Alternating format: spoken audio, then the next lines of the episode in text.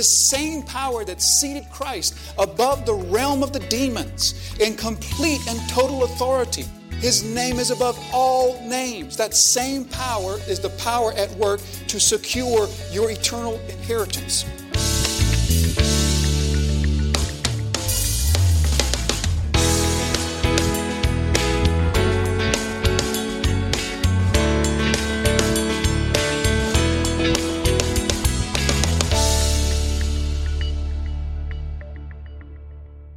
Says, first of all, that he has seated him at his right hand in the heavenly places. Now let's take a look at this seating of Christ in power, this seating of Christ in power. We know that this is figurative language. It's figurative language because, well, it, it, envisions God on a throne, and we know that God is spirit, so there's not an actual throne that he's sitting on. And because there's not an actual throne that he's sitting on, there's no right hand to that throne. So this is, this is figurative language, and we know that the figurative language is intended to communicate to us this image of complete authority, complete supreme authority, because this sitting at the right hand was a way of assigning to one a unique place of power and authority, because there's only one right hand. And that's the whole point of sitting at the right hand. There's only one right hand to sit at. You don't have two right hands. You remember when the mother of James and John, they were on the way from Jericho back to Jerusalem for the triumphant entry, and the mother of James and John comes and says, can, when you come into your kingdom, can my son sit at your right and your left? Because one had to sit on one and one on the other, because only one can sit at the right hand. That's the whole point. It's a place of unique power, of solitary authority. So he's seated at the right hand. That brings to mind, of course, the psalmist's words in Psalm 110. The Lord says to my Lord, sit at my right hand until I make your enemies, uh, your enemies your footstool. And then he says, he has seated him at his right hand in the heavenly places, far above all rule and all authority and dominion. So there is, of course, this recognition that there are spiritual authorities, there are spiritual powers at work, and Paul recognizes that, and he's going to go a little bit further. But Christ is seated far above those. So it's easy for us to see what Paul's saying here. This, this aspect that, that there are demonic realities in the world, and Paul wants the reader to understand, okay, I get that. They're real. They exist. However, Christ is seated far above those. But then he also says, not only far above all rule and authority and power and dominion, but also above every name that is named. So why is Christ seated above every name? Why is his authority an authority that's greater than every name? This is something that's a little bit difficult. We got to we got to do a little bit of work for us to see and understand what Paul's saying here. And to do that, we just need to put ourselves a little bit into the context, into the thinking of Paul's readers. Because Paul's readers lived in a bit of a different world in which we live. In the world in which we live, we live in a modern day world, obviously, and we live in a culture that has, sometimes we might doubt this, but it is a fact, that we live in a culture that has a great deal of light. The light of Christ, the light of the gospel, is present in our culture to a greater degree perhaps than any other culture on, on the earth. And because we live in a modern culture which has a witness to the gospel, a witness to the light, one of the effects of that is that the forces of evil work differently in our culture than in others. In our culture, in our modern day culture, see, the forces of evil, they're not dumb. They're not stupid.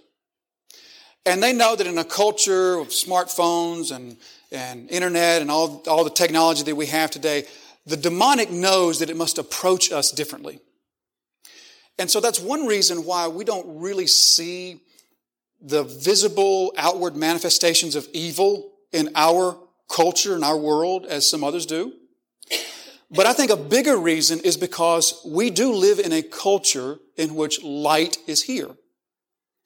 And the presence of light, and again, uh, we might often doubt this, but if you doubt this, just visit a culture that is dark and you'll see the difference.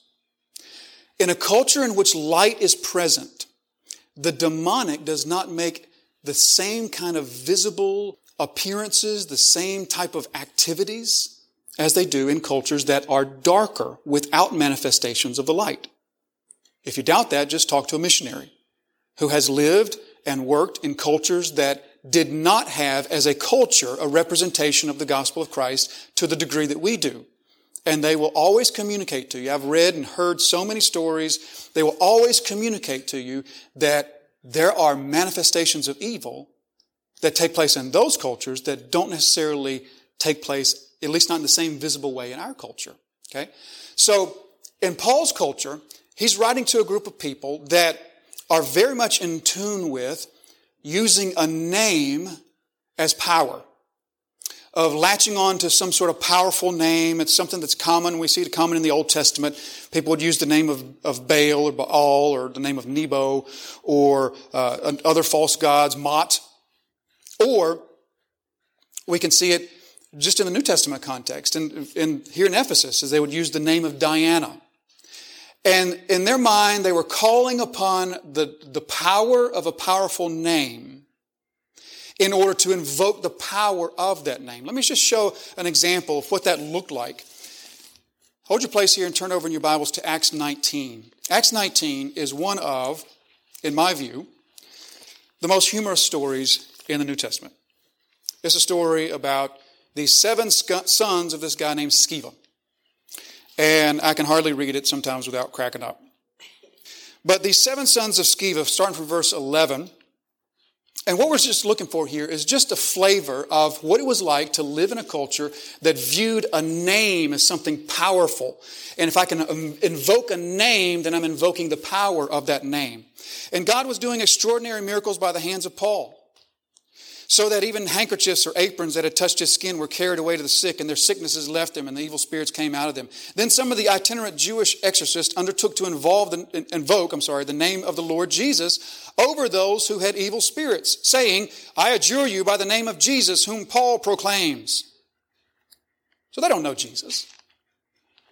But they have experienced Paul and his power that is a power that Jesus is manifesting through Paul.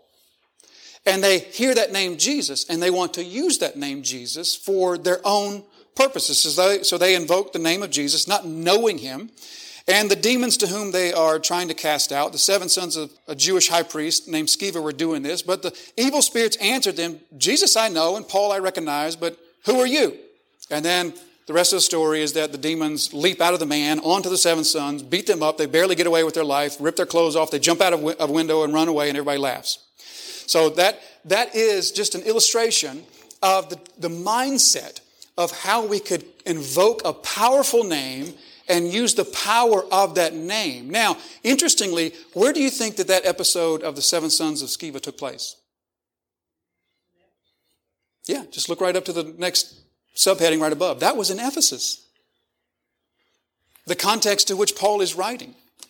So, this is a context in which people the believers there in the church in Ephesus are coming from a background in which they were accustomed to calling on names for their power. And Paul says there is no name above his name. There is no name that can be called upon that is more powerful than that one. Because not only is he seated above all powers and authorities, but his name is above all names. And of course, we know that this is repeated to us in the Revelation. It is the name above all names, or the end of that great Christ song in Philippians chapter 2, in which every knee will bow and every tongue will confess that Jesus Christ is Lord. Every knee will confess that his name is above all names to the glory of the Father. So this is, this is Paul's point here. He's trying to assure these believers, the one on whom you have believed his power is unexceeded in every conceivable way. He has mounded up these words of power in verse 19, but then he goes, up, goes on to say, the greatest and truest measurement of the power of God, the resurrection of Christ, is the same power that works to secure your eternal happiness. The same power that seated Christ above the realm of the demons in complete and total authority.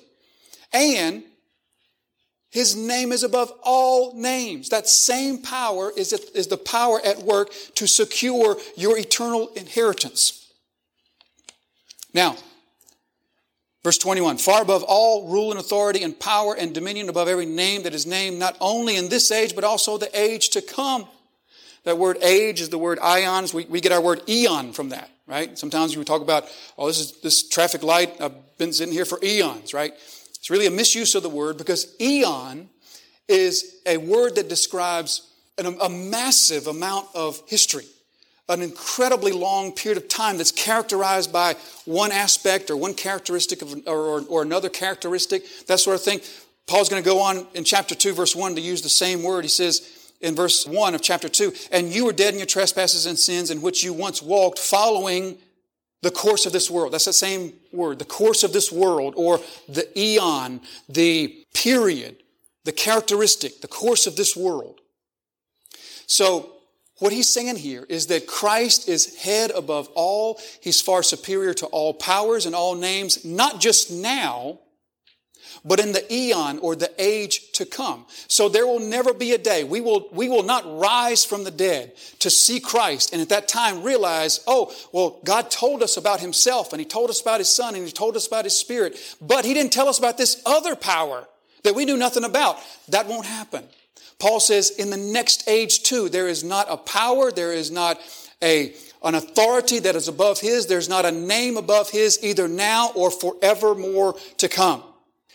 He says, not only in this age, but also in the age to come. Verse 22, and he put all things under his feet, all things under his feet, or he subjected all things to him, or put all things under his feet. And again, Paul's thinking back here to Psalm 110. That's that passage of scripture in which Jesus confounds his enemies that, that are trying to trick him. And he says, Well, tell me this one. When David prays in the Spirit, the Lord said to my Lord, Sit at my right hand until I make your enemies your footstool. Who was he talking to? Right? And they have no answer, right? So it's that same passage of scripture.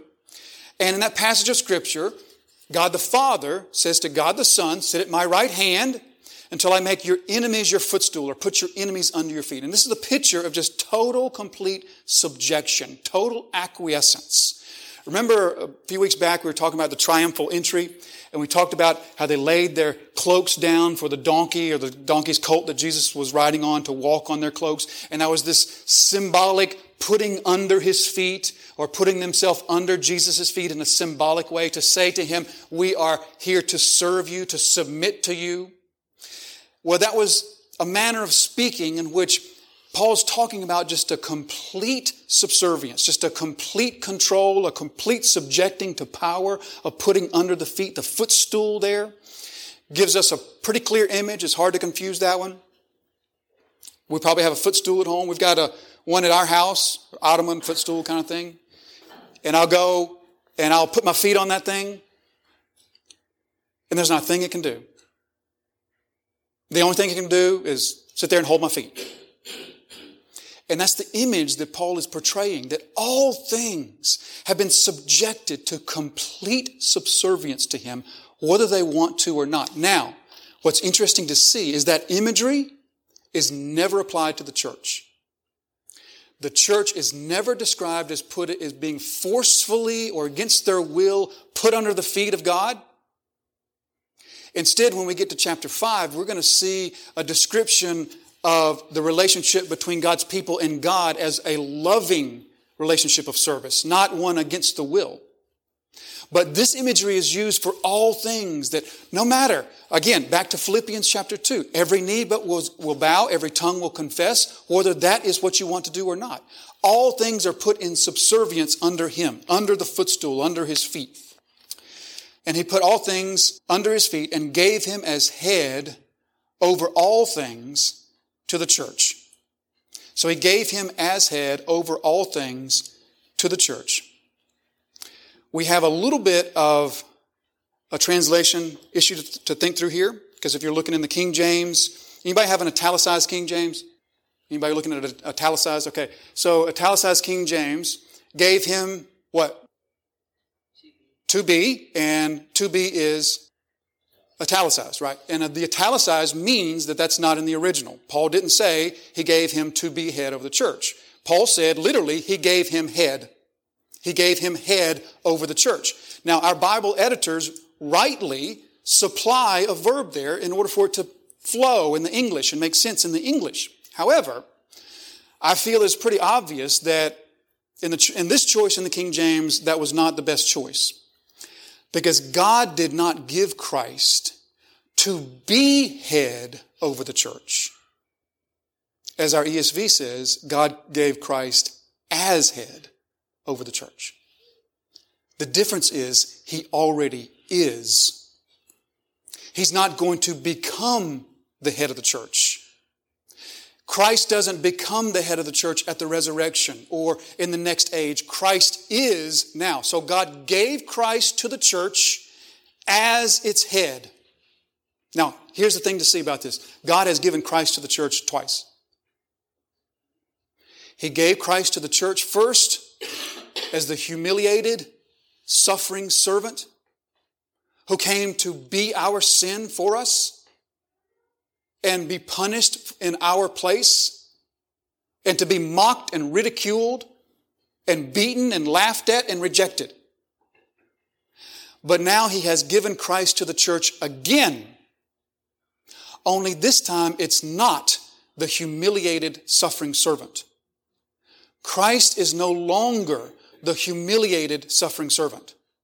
Christ is eternally the exalted head of the church right now. Now, let me help with some application in our life. The application is this you should train your soul to think of Christ in those terms. You should train your soul to think of Christ as the exalted head of the church, not the one who's bleeding on the cross right now. Christ is not suffering now. He suffered once. And that suffering is over. He will suffer never more. He is now the exalted head of the church. So much of the imagery of Christ is focused around the suffering aspect. We think, of course, of the Catholic Church, and virtually all of the Catholic Church church's imagery of Christ is imagery of suffering. The thorns and the on the cross, the crucifix. Now, understand this clearly. It is important and it is helpful to know that our Savior suffered for us, but He suffers no more. He is now high and lifted up, and He's given to the church. What a gift! He's given to the church as the exalted head, the high and lifted up one, the one who did suffer, but will never suffer again. Thank you for listening to today's episode of Truth That Transforms with pastor and Bible teacher Jason Wilkerson. Truth That Transforms is the daily teaching broadcast of Disciples Fellowship Church. We invite you to visit our website where you will find more resources to help in your journey of discipleship. You can find us at www.disciplesfellowshipnc.com or connect with our Facebook page at Facebook slash Disciples Fellowship NC. Truth that transforms exists to glorify Jesus Christ through the teaching of His sanctifying and disciple making Word.